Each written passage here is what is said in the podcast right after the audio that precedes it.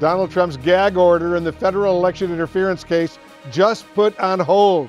CNN's chief legal affairs correspondent Paula Reid is working this important story for us. Paula, tell us more about this ruling. Wolf here, the Federal Appeals Court has temporarily frozen a gag order imposed on former President Trump here in Washington. And they have fast tracked an oral argument about whether this is constitutional. And they'll hear those arguments on November 20th. Now, this gag order was imposed by Judge Tanya Chutkan. She's the federal judge overseeing the election subversion case brought by special counsel Jack Smith here in the district and she imposed this gag order barring Trump from targeting witnesses in the case, members of the court staff, and even the special counsel itself, the prosecutors working on this case. And she imposed that gag order at the request of prosecutors, but she did not limit his ability to talk about Washington, D.C., the potential jury pool, or the Justice Department, which prosecutors had also sought protections for those two groups. But here, she has argued, she has said, look, I understand he has a First Amendment right, but that must yield to the orderly administration of justice. And she said that she has to put on a trial. She needs to protect members of her staff, people involved in this case, just trying to do their jobs. And that is why she has imposed this gag order. And she also declined to freeze it herself while these appeals play out. The former president's lawyers, though, have argued that this is a violation of his First Amendment. They point to the fact that he is once again running for the White House and that what they describe as, quote, political speech deserves the highest protection. But a three judge panel will hear arguments on this issue in just a few weeks. This is a pretty fast track here, pretty quick move uh, from this decision to freeze two oral arguments. Wolf, it appears that the Court of Appeals is mindful of the need to decide this issue quickly and keep this case moving along. Paula, can the government uh, appeal this ruling?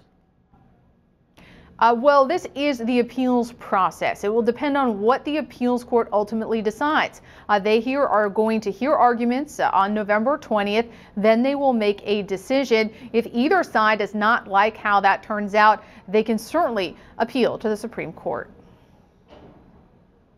All right, Paula, stand by. We got more questions for you. Also tonight, we're following another. We're following new developments in another of Trump's uh, uh, cases. The civil fraud case in New York, CNN's Kara Scannell is just outside the courthouse in Manhattan for us.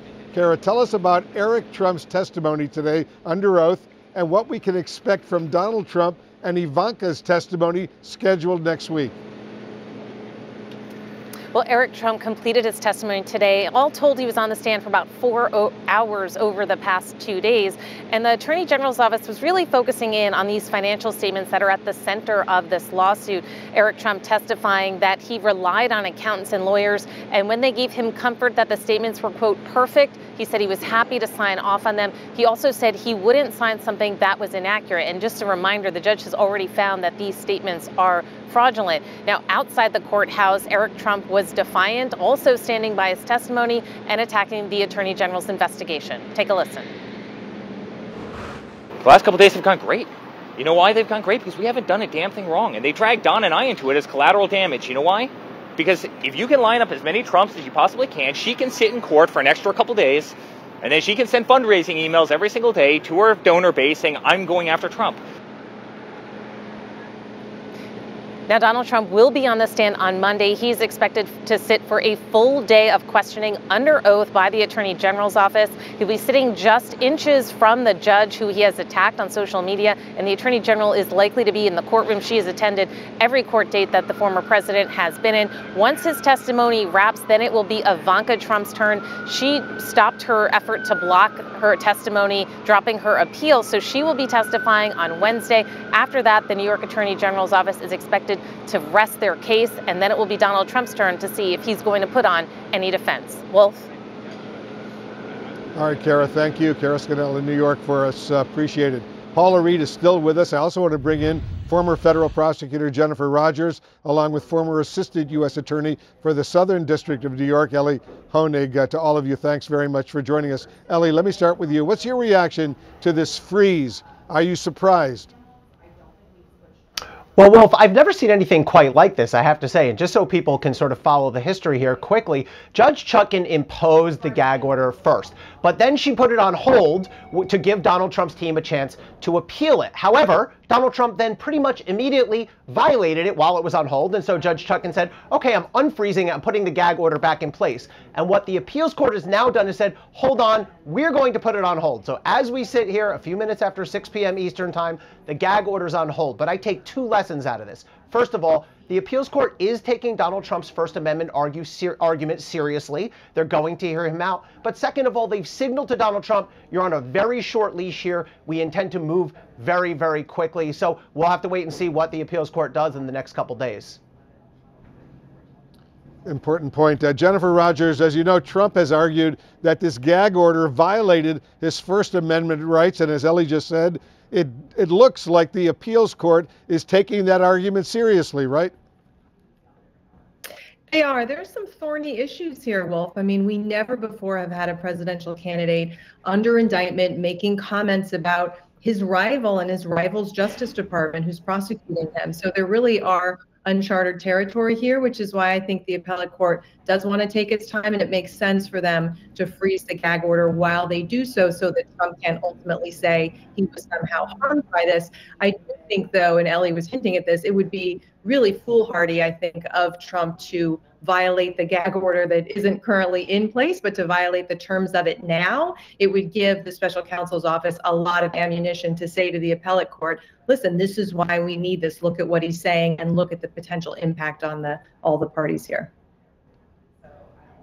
Let me go back to Paula while I have you, Paula. This is, is some rare good news for Trump and his many, many legal problems that we all know about.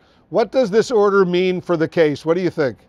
Well, for the time being, uh, he is not restricted in his ability uh, to discuss prosecutors, uh, witnesses, and court staff, though, as our colleague just noted, it's probably not a good idea to do that right now, right before this goes before the appellate court. But we have seen when gag orders have been lifted uh, in the past, he sometimes takes the opportunity to really play at the edges uh, of what he is allowed to do all defendants have certain restrictions. You are not supposed to intimidate witnesses, right? And it's it's unheard of to attack prosecutors or attack the judge. So an extraordinary circumstance here. His team, though, at least wanted to be heard by the appellate court, and potentially they could try to appeal this all the way to the Supreme Court, depending how this goes, on this issue of political speech and the potential infringement on her, his First Amendment right. That is the argument that they are making, and they will at least be heard before this three-judge panel. It's unclear, though, which way this will go.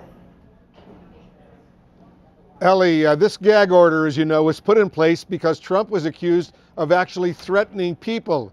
Does that mean he can go back to doing that now, even if it's not advisable? Boy, I would advise strongly against that. Technically, he can now comment on the witnesses. But as Jennifer said, if he does that, this Court of Appeals might very well say, okay, you've pushed us here. We're going to reinstitute it. And just to be clear, Wolf, when Judge Chutkan gave Trump's team the courtesy of putting it on hold a few days ago, within hours, Trump was out on social media attacking Mark Meadows, attacking Bill Barr, both of whom are likely to be crucial witnesses in this case. It would have violated the gag order had Judge Chutkan not put it on hold. So both levels of courts here are giving Trump some leeway, but he'd be very ill advised to continue violating that. Jennifer, do you expect that this gag order will ultimately come back, at least in some form? I'm sorry, Wolf, I missed the question. Do you think this gag order will eventually come back, at least in some form? I do. I think particularly the part about attacking witnesses is bulletproof. I don't think the appellate court will overturn that. There could be some changes on the margins about commenting on the special counsel's office, uh, but I do think certainly at least part of it, the witness part, is definitely going to stay in place once the appellate court has a chance to hear it thoroughly. I'm wondering, Paula, how unusual is this move from the appeals court? Well, it's not uncommon for them to agree to hear a dispute like this. We are, as we are so often with former President Trump, just in an extraordinary situation.